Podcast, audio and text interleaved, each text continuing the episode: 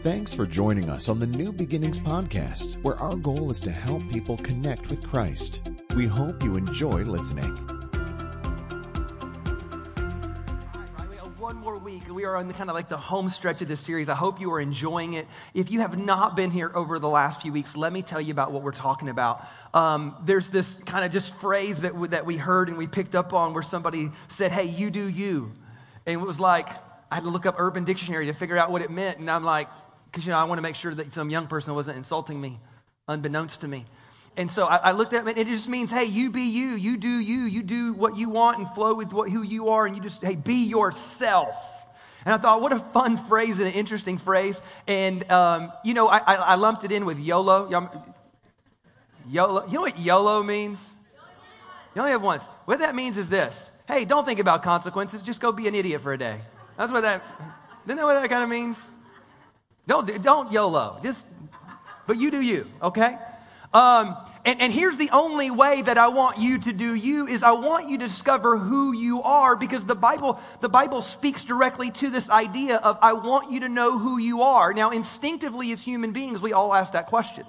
That's why we long to know where we come from, what our heritage is, who our parents are, things like that. We, we, we all kind of know, want to know who are we in this world. And the Bible speaks to this. Paul takes really maybe even an entire book of the Bible, the book of Ephesians, to address who you are. Because once you become a Christ follower, what you want to do is make sure that no longer do you let your past define you, your parents define you, your sin, your mistakes, um, even like the good quality, like you want to be careful what defines you. And Paul said, as you become a Christ follower, you want to let God define who you are. And the way that Paul coined it was this. He said, I want you to think of yourself now, not even as a Christian. Let's, let's, let's just kick that one to the side for a second here. I want you to think of yourself as in Christ. Like your whole position in life has changed. You used to be over there, but now you're in Christ. And everything has changed because now that once you're in Christ, you need to know that you start adopting and inheriting all these new things about who you are. Like, like in Christ, you're forgiven. We all want that. But see, also in Christ, we are victorious. Like, not only did the gospel come so that you could be forgiven of your sins, but the gospel came so that you could be empowered in this life. Not only that, like in Christ you're blessed. In Christ you're redeemed and reconciled. In Christ today we talk about this kind of new idea that we will go down today. And if you have your Bible, go to Ephesians with me, to Ephesians chapter 5, and we'll jump forward just straight into the text. The Bible begins in verse 1, and he kind of starts off with this phrase, and it says, Follow God's example, therefore, as dearly loved, everybody say, children. I love it. The other, the other translation I like even better, it says, Be imitators of God as dear children, almost to get the idea of like when your kid is little and they try to like do what dad does or act like mommy acts, and they try, because, you know, you just imitation, right? And so that's really the idea is Paul is saying, Hey, I want you to think of yourself as a child of God. And I just want you to look to Jesus. I want you to look to God. And I just want you to try to act like they act, be like them. I want you to imitate them as dear children. But what he's implying, though, is what? You are a child of God. That's the way I want you to see yourself. That's this whole new identity in Christ Jesus. You are now a child of God. Now, here's the funny thing because it goes further to explain how you became a child of God, right? Because last I checked, yo mama, yo daddy had a special night. There was a look in her eye, a look in his eye, and Marvin Gaye was playing in the background, and love is in the air, and like that's how that's how you really got here in life. But what the Bible says is that you became a child of God through something differently. Look at what he says in the book of Romans. For those who are led by the Spirit of God, they are the, there's that idea, children of God. And the Spirit you receive does not make you slaves so that you live in fear again, but rather the Spirit you received brought about your, everybody say, adoption. Your adoption to sonship. And by, by Him, we cry out, Abba, Father. If you don't know that word Abba there, is literally the word dad in Aramaic, or actually like papa. So, like, even today, if you went to the Middle East and were watching some little kids run around, and if they saw their dad, they'd be like, Papa, Papa, or they'd say, Abba, Abba, Abba. It's just the Aramaic word for Papa. But when we translated that into English, we didn't put Papa in there. We just left it Aramaic. And so that's why there's that weird word, Abba. But the Bible says that you're a child of God and you've got this new spirit in you, and the spirit helps you to look at God and from that point forward look at God and say, Dada.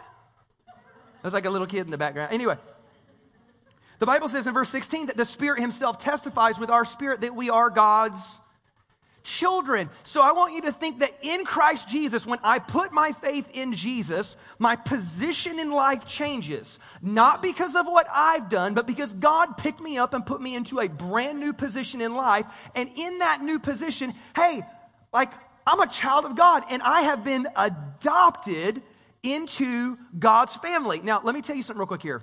This would have been strange language to them. I think adoption is kind of fairly common. As a matter of fact, I was looking on Facebook, and we've got friends in San Jose that just finalized their adoption. His name is Miles. I want you to know I gave, I gave him that name. I'm like, you know, it would be a dope name for a little boy. I'm like, Miles. And he took that name. And so I, I, just, want, I just want to take a little bit of credit for that. So so, so this little cute little handsome boy was adopted, and what they did was they wanted to adopt him, but they had to take him into like, like a foster situation until like they could see and wait and do all the paperwork and the process. But they finalized it all. It's been like two or three years now, and they finally have officially been able to adopt little baby Miles. And so it's a cool thing now. And, and like adoption is something we celebrate now in our day and age. Adoption's like even if you're in Hollywood, it's a little chic to adopt a foreign baby, apparently. You know, that, that kind of, it's kind of weird.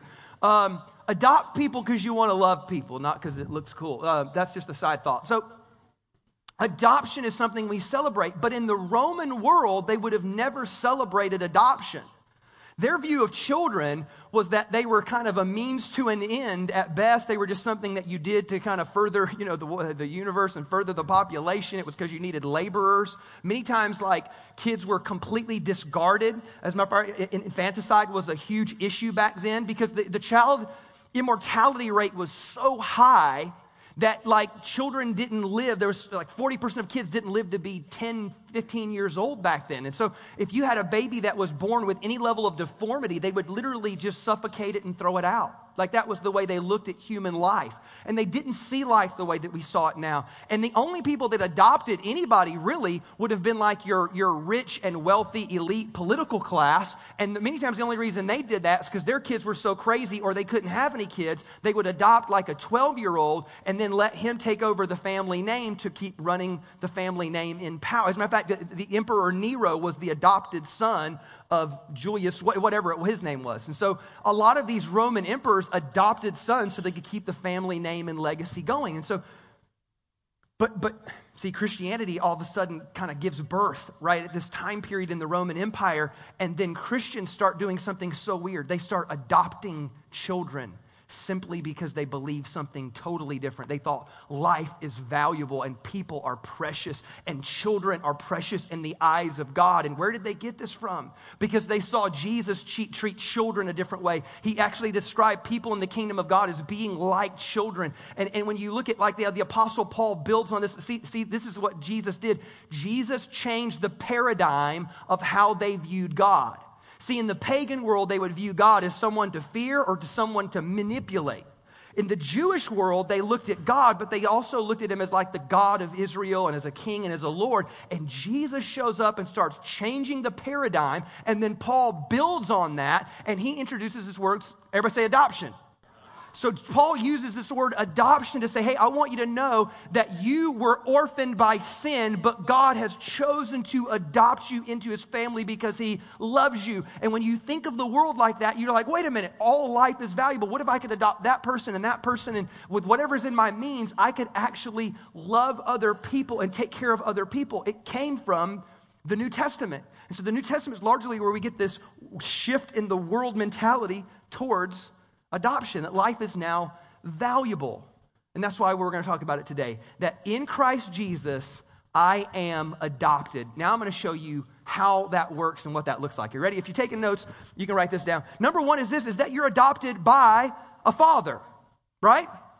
So again, Jesus, when he introduces this new paradigm, They always thought of God as the king of Israel, as the Lord of Israel, maybe even as the father of Israel. But Jesus shows up and says, I want you to think of your heavenly father as your personal father. That's why he said, when you pray, I want you to pray, Our Father who art in heaven. And that's that same Aramaic word that I want you to think of God as your dad. And this is, is, is, is huge ramifications here because now God is not distant and impersonal. Now he is close and incredibly personal because let's be honest, our Father is one of the most important relationships we will ever have in our life. It, it is huge. If you are a dad, you start to feel the weight of that responsibility of looking at another little person, knowing that you are responsible for their life. You're responsible to love them, teach them, guide them, protect them, care for them, all these things. We know that, like, when we look back into our past and we think about our dad, anytime I ever sit down with another dude if it's a counseling session, especially, or it gets into a deep conversation, man, eventually dad's coming up. Because dad drives deep in our, don't, don't, get me wrong, moms, you drive deep too. It's just different. But when, when we talk about like some issues that run deep in our life, when I talk to both male and female people in any counseling situation, we start going into the past, kicking over cans, seeing why do we feel this way? Where do these fears, where do these things come from? All of a sudden, we, we eventually get back to some type of parental issue. And I believe that your Heavenly Father wants to redeem that. Like your Heavenly Father wants to show up and say, I want to be the dad that you never had in this life. Or if you had a great dad, I just want to be the dad that jumps on top of whatever he did and keep adding and building to that. Like your Heavenly Father wants to have that type of relationship with you. Listen to what Jesus said in John chapter 20. This is right after the resurrection. He's talking to a woman in the garden. They're all excited because Jesus rose from the dead. You'd be tripping too if you saw that.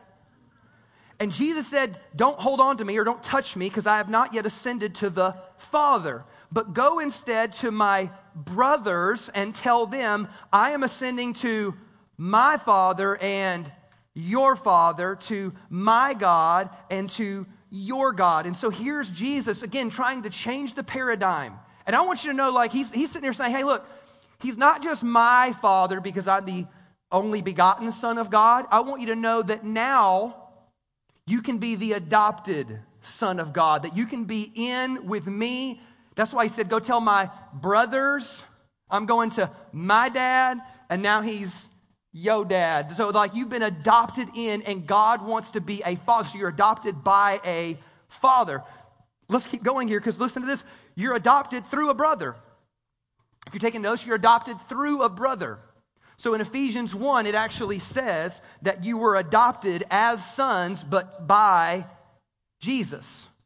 And the reason why is because your big brother is the one that paved the way for you to get in to this whole new family dynamic, to be adopted. That only takes place because of Jesus. Look at this Ephesians chapter 8, verse 29. For those God foreknew, he also predestined to be conformed to, his, to, to the image of his son, that Jesus might be the firstborn among many brothers and sisters. So the idea is this the reason why Jesus went to the cross was to pave a way for you to get back into relationship with your heavenly father. And this gets this whole adoption thing just gets blown. Everything is family driven now. Now you got a dad in heaven, and your big brother Jesus just totally saved your butt. That's how this whole thing works. Listen to this. Hebrews 2:11 says this.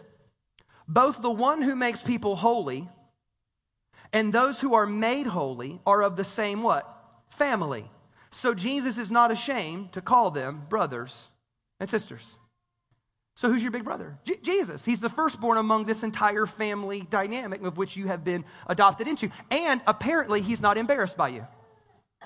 Because I don't know about you, but like, how many of you are like the older brother, older sister in your family? Raise it up real quick here. Let's be honest.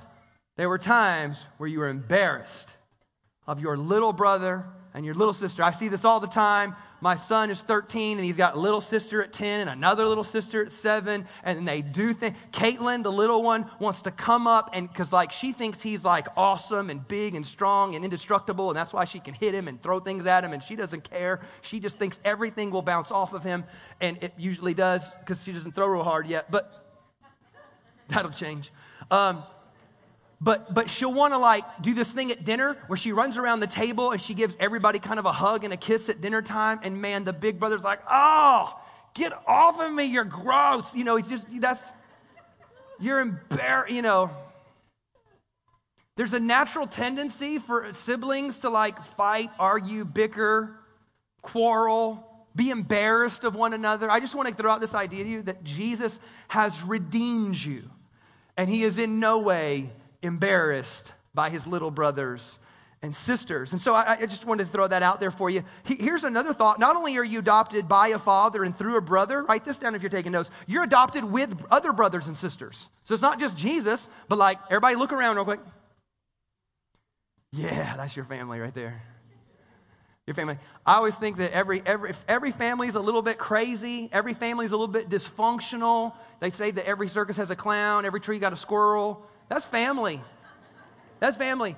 Every family, because I want you to think about your family real quick. Every, every family member is, yeah. And if you can't think of the crazy person in your family, it's probably you. think about that. It's you. Everybody else, if they were here today and I said, who's the crazy one, they would just be thinking about you. But, but hey, here's the cool part you're in. You're already in. How many know like there's a different dynamic to brothers and sisters? Like, like I had friends in high school. Man, I don't, I've, I haven't talked to them since I left high school. And we were like the coolest of friends and best of buds and whatever else. But like, now my brother, my brother could like be mean to me and beat me up as a kid and same guess what he's still my brother i tell you his, birthday was two days ago you know so like i'm still hitting up my brother hey happy birthday why you're stuck you can choose your friends. You can choose to leave your friends. You're pretty much stuck with your family. Look to your neighbor and say, I'm stuck with you.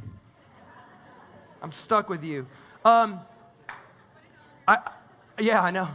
I want you to think about this. In the New Testament, I, I literally looked this up, and I want you to know this is how much your pastor loves you. He took the time to count this. After 100, I quit, but I, I did count up to like, like 110. I'm like, forget this, I'm done. Over 100 times in the New Testament, do you see Peter, Paul, Jesus, John, these different guys? And when they talk in the language of all their writing, all they say is, hey, brothers and sisters, do this. Brothers and sisters, remember this. Brothers and sisters, don't forget this. Brothers and sisters, know this in the Lord. Brothers and sisters, this. It, it, it kind of shocked me because, like, it's almost kind of like old school churching. Oh, brother so and so. You ever go up in a church where, like, people are like, brother so and so? That's kind of Pentecostally, just so you know maybe First Baptisty, I don't know. But it, like, oh, brother so, and sister, sister so and so. And I always thought that was like old school churchy. And so I, have never once in my life called, oh, brother Steve. nah, you're just Steve. I love you, but you're not brother Steve. Anyway, I kind of dismissed that whole thing. And when I looked at the New Testament, over a hundred times in the New Testament do all the writers just continually say it was as if they wanted to make it a default assumption. I just want you to like this should be the automatic perception, the way that you see everybody around you. And I'm telling you, this type of way of looking at everybody around you has incredible ramifications. Watch this, I'll, I'll prove it to you. Listen to this in um, 1 Timothy chapter 5, verse 1. Peter is, or Paul is talking to Timothy, and he says, Do not rebuke an older man harshly, but exhort him as if he were your father. Treat younger men as if they were brothers, older women as mothers, younger women as sisters with absolute purity. And what he was trying to do is, again, trying to switch this dynamic. You are in Christ Jesus. You have been adopted into this family. And when you look at everybody else, I want you to know they're flawed, they're quirky, they might be a little bit weird. Some you're going to love and connect to, others you're going to be, oh, that's interesting. But no matter what the dynamic is, this is your family. You are brothers and sisters in Christ. This has racial ramification, doesn't it? Because, like, now you cannot look at another person and think, well, because they're of a different ethnicity or they come from a different background, they have a different pigmentation of their skin. No, no, no. They are your brother or sister in Christ Jesus. This has ramifications when it comes to gender. We saw that earlier. It was like, no, no, you look at her, you treat her like, like it's an older woman in your life, you treat her like it's a mom. That's another one. You treat her like it's a sister. It's a family dynamic. When you look at, at men as brothers, and you, it's just a different flow, and it has all kinds of ramifications in terms of how you treat people because in Christ Jesus, you are stuck with one another. The Bible doesn't say that actually, but I just, I'm going to tell you it's in there. It's in there. Brothers and sisters in Christ Jesus. And what that means is, is even when we mess up, even when we screw up, even when we make a mistake and offend somebody, that's why we're, stay, we're still in the family, Let's keep moving forward to try to work it out. Listen to this. I love this scripture. Hebrews 13 1. Keep on loving one another as brothers and sisters. It was as if he knew.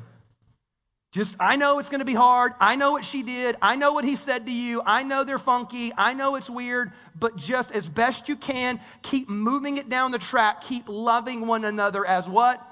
Y'all are stuck together. So not only are you uh, adopted by a, a dad, through your big brother Jesus. You've been adopted with other brothers and sisters. This is a really good one. You've been adopted with an inheritance. what? Um, yeah. Did I just hear somebody say cha-ching? Um, so, so I, have had conversations with people about this. I remember growing up as a kid, even, and, and it, you know, the older you get, the more aware you get. And I, I remember having these friends, and I, I, just thought what I came from was normal. I had a mom and a dad. And dad was really successful, and grandpa before him was really successful, and moms were, were, were, were sharp and on point and doing their thing. And I just thought, well, that's, that's, that's got to be the, the norm, right? And then you get older and you realize, wait, that's not normal. I mean, not completely normal to everybody. And I started finding like these buddies of mine, and as I would get closer to them, I'd find out their family dynamic was much different than mine. So, for example, like when I first became a Christian, I remember hanging out with these, these a couple of dudes that were like helping me start on my faith journey. And, and when I looked at their family and I looked at my family, I'm like, that, that's, that's different because this one was like, this dad was abusive and this mom had mental health issues. And for the other one, this, this dad was in prison and this mom had other issues. And it was like, wow. I, I, didn't, I didn't know that you could totally come from like, because again, when you're young, you just don't know what you don't know. And, and as I, what I realized was, is that in life, there is a temptation to adopt your family heritage. And I just want to let you know that in Christ Jesus, you don't have to. Because, like, let's be honest, there's a sin cycle. Isn't there? there? There are generational curses, which means is this the sins of the fathers seem to pass on, the sins of the parents seem to pass on. And, and, and there does seem to be like a flow in which, well, my grandpappy, he was, he had gambling issues and daddy had gambling issues. And now, you know, I like the cards and the dice too. Or, you know, then there's, there's like, well, mama was angry and grandmama was angry. And, well, we're all this ethnicity, so we're, we're just angry. I guess I just want to let you know you don't have to because you've been adopted and grafted into a brand new family, and your heritage and inheritance in Christ Jesus is awesome. Can I just say that? Like you can adopt a new family reputation. You can adopt a new kind of flow to your character and your nature. You can. Ad- I, I just want you to think about this too, because some of us come from families that are going to like parents that will leave us an actual inheritance when they pass on, and we got others that like will adopt their debt. Maybe I don't. You know, on the weight end of the spectrum there. I want you to know that in Christ Jesus, you get an inheritance. And, and here's what I want you to know about that inheritance. Listen to this Romans chapter 8, verse 16. The Bible says that the Spirit testifies with our spirit that we are what? We're God's children. This theme is just driving everywhere. And now, if we are children, then we're what? We're heirs. We're heirs of God and co heirs with Christ. If indeed we share in his sufferings, in order that we may also share in his glory. What? So the point is is that your inheritance in this new family is legit. It's real and it's eternal. You will literally share in the glory in heaven. I, I, don't even know what that looks like. We can go read Revelation 20 and 21 and start seeing crystal lakes and rivers here and golden. I mean, like, I don't know. It's going to get crazy up in there. It's going to be awesome. I'm, that, that's the only, that's what I think John was trying to get to because you can't write down everything. It's just like, it's glorious. It is. So I just want you to know that in this new family dynamic, that you don't have to inherit the in, in, in heritage and the reputation, the flow of your family, but you have been adopted into a brand new family. You have a heavenly father. You have a big brother in Jesus. You got some awesome, sometimes funky brothers and sisters in Christ Jesus. And you have an inheritance. Lastly, is this. I say lastly. That does not mean I'm about to close last, this is the last point for right now. You are adopted into just a new family.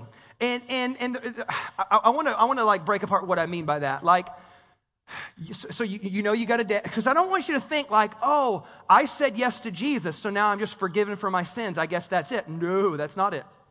You got a new dad. You got a big brother. You got a bunch of people in the family. There's an inheritance but like i guess my point is you're adopted into the whole system of things. All, it's all, all inclusive thing. You can't say yes to Jesus and say no to your brothers and sisters. It don't work like that. You stuck, remember? You can't say yes to Jesus, but I don't know about this or that. Way. It, it, it's a whole new family dynamic. And part of that family dynamic is this, is that how many of you know, like, if you were in this home as a kid and you got adopted and you went into this new home, how many of you know, like, there's a whole different set of house rules, right?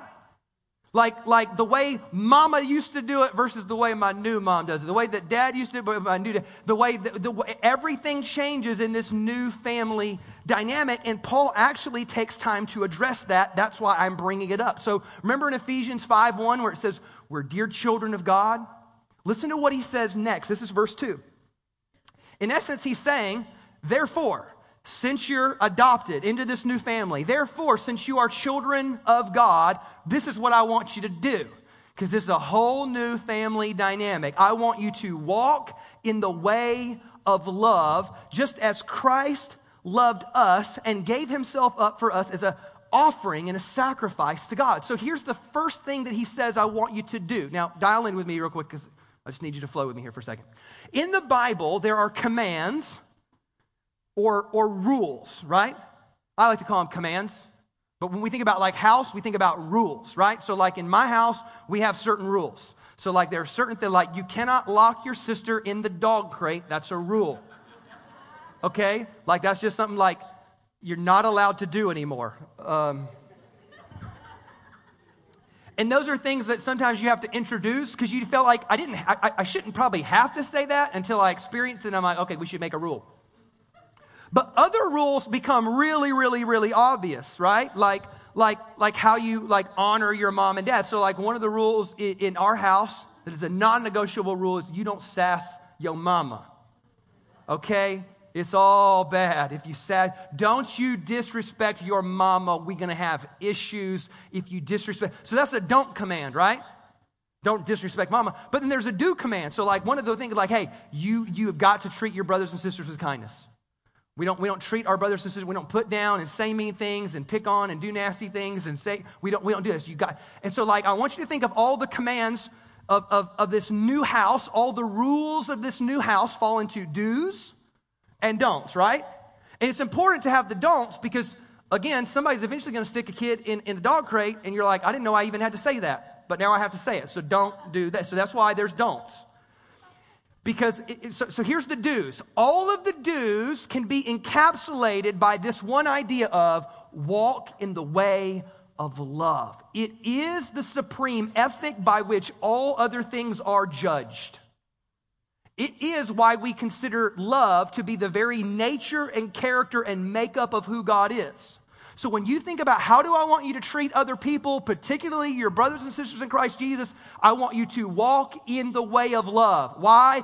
Because Christ Jesus loved us and was a sacrifice for us. And so it's in light of this. So everything you think about with your crazy brothers and sisters, with the ones you like, with the ones you don't like, I want you to walk in the way of love. And Paul does not take a lot of time here to discuss what that means. But we look at the whole New Testament, we, we see things like encourage one another, forgive one another, bless one another, help one another, right? We see all those things. But Paul doesn't do that just yet. He just says, just know that everything that you do comes from this supreme ethic of love. Now, the next thing he does here is this he gets into some don'ts. So, verse 3 says this But among you there must not be even a hint of sexual immorality, or of any kind of impurity, or of greed because these are improper for this new family dynamic. The house rules have changed for God's holy people. Nor should there be obscenity. I don't even we I don't know we could talk about that maybe, but I don't foolish talk, coarse joking, which are what? They're out of place. Meaning they just don't flow in this house, in this new family. But rather, actually, what I want you to do is be grateful have thanksgiving in your heart. For of this, you can be sure no immoral, impure, or greedy person, such a person is an idolater, meaning you have put other things above your heavenly Father.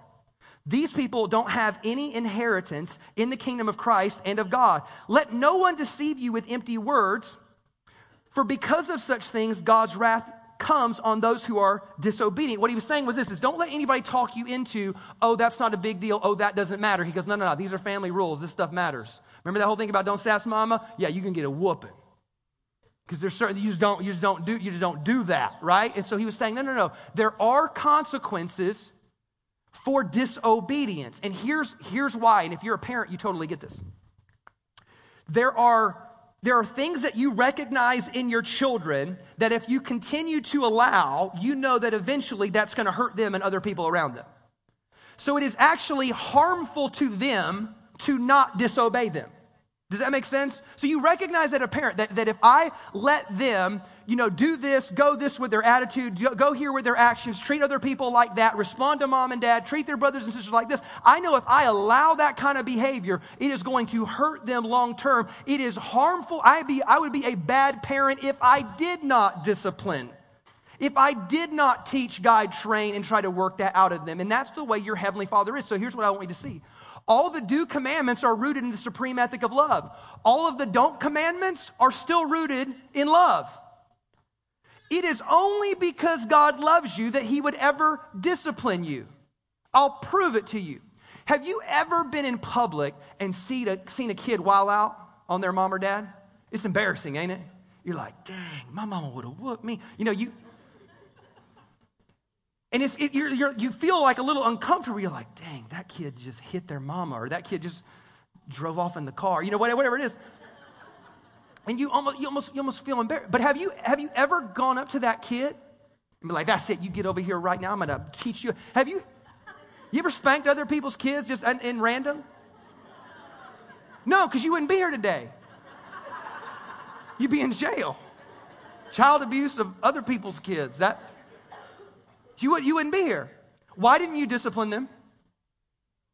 They're not your kids. So whose kids do you discipline? Your own kids. Whose kids are you? God's. Why would God discipline you? Because He loves you.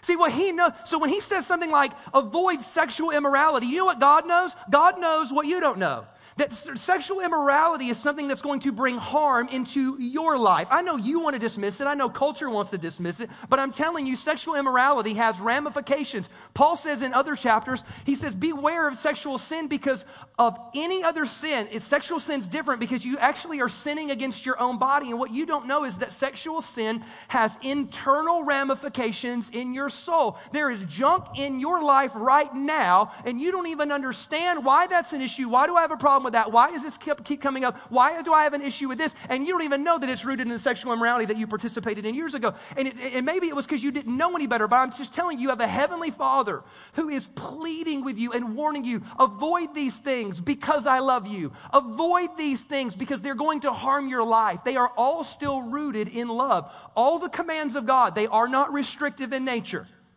It's not God trying to keep you from good things. That is ridiculous. The don't commands of God are protective in nature. God's trying to preserve you for the best things and keep you from harmful things. So he says, avoid greed, because what happens is when greed gets in your heart, you all of a sudden elevate other things in your mind, other things in your priority, and you miss the point of what God wants to do in your life. You miss the point of your relationships. So when he says, get greed out of your life, he says things like, even like, get um, foolish talk and coarse joking out of your mouth. You know what he's, you know what I think he's really doing? I, I, want, I think he's wanting to say, hey, look, you represent our family. This family won't talk like that. Like that's it's not okay for you to go out and just use your words to speak this way, talk this way, and act this way. It's not okay because you're part of a new family. You need to represent the family well. But I want you to know because I love you, because I know that again, there are things that I want to protect you from, and there's success that I want to set you up for. And they all flow out of the commands of God. Jesus, listen, listen, listen, listen. Jesus did not die to give you a new set of rules. Jesus died so that you could be reconnected to your Heavenly Father, be adopted into this whole new family. I guess my point would be this if you're taking notes, write this down. We don't follow the rules so God will adopt us. Like, this isn't like if I do all these things, then God will let me in. No, you're already in. We don't follow the rules so God will adopt us. We follow the rules because God has adopted us.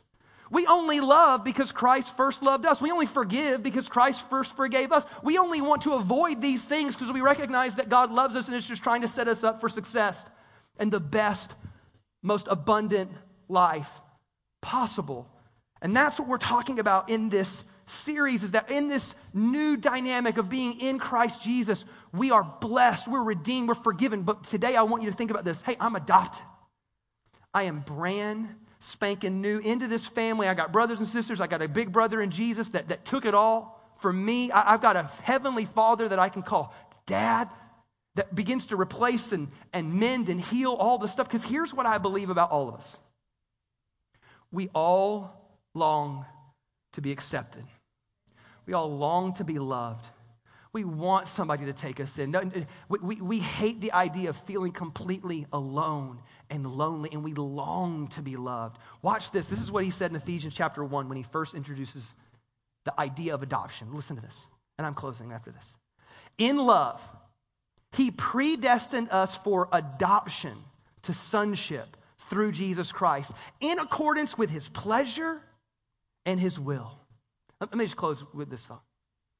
There are times in life where sometimes people are adopted out of obligation. I, I thought about this.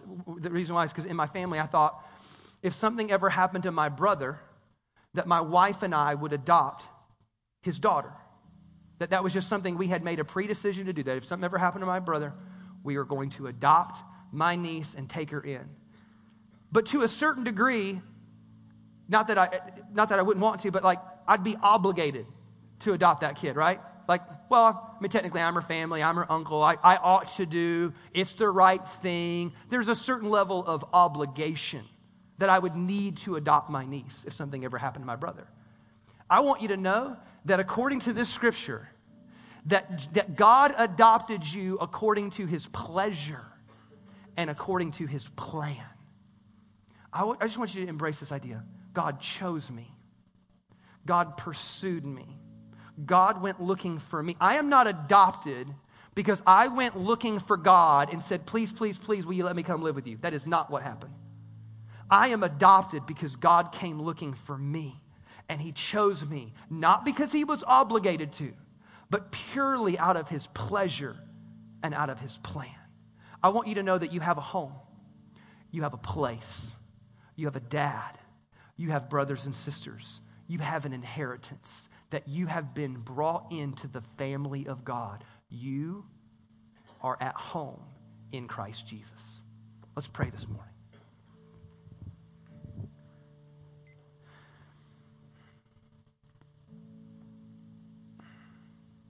I want you to take just 20, 30 seconds and, and have a personal moment of prayer with God and just say, God, thank you so much. Thank you that you took me in. Thank you that you brought me in. That, that, and it's not because you had to. God, you just loved me. You, you, you wanted to adopt me. It was your pleasure. And God, in you, I'm, I'm now forgiven and redeemed. I'm brought into the family. I, I, I'm not just like the stepchild of the family, like I'm totally in. I'm an heir. Not, not just an heir, I'm a co heir with Christ Jesus. I'm all the way in. God, you have accepted me. You have redeemed me. You have loved me. I am your child and I have a place and I have a home in you. Listen to me, I know this life is brutal sometimes. I know that many of you in this place, you have a father wound. You have moms that abandoned you. You have dads that were abusive. You have brothers and sisters that maybe didn't treat you. I'm just telling you, the dynamic has changed. Everything has changed. That in Christ Jesus, you have been adopted by a perfect Heavenly Father. But it was through the sacrifice of Jesus. Everything's changed now. And so, God, we thank you. We thank you that in you we have a home and an inheritance, we have family, and we finally belong. Father, we thank you and bless you today, and it is in your holy name that we pray. Can we give the Lord a big amen and a thank you? Yeah.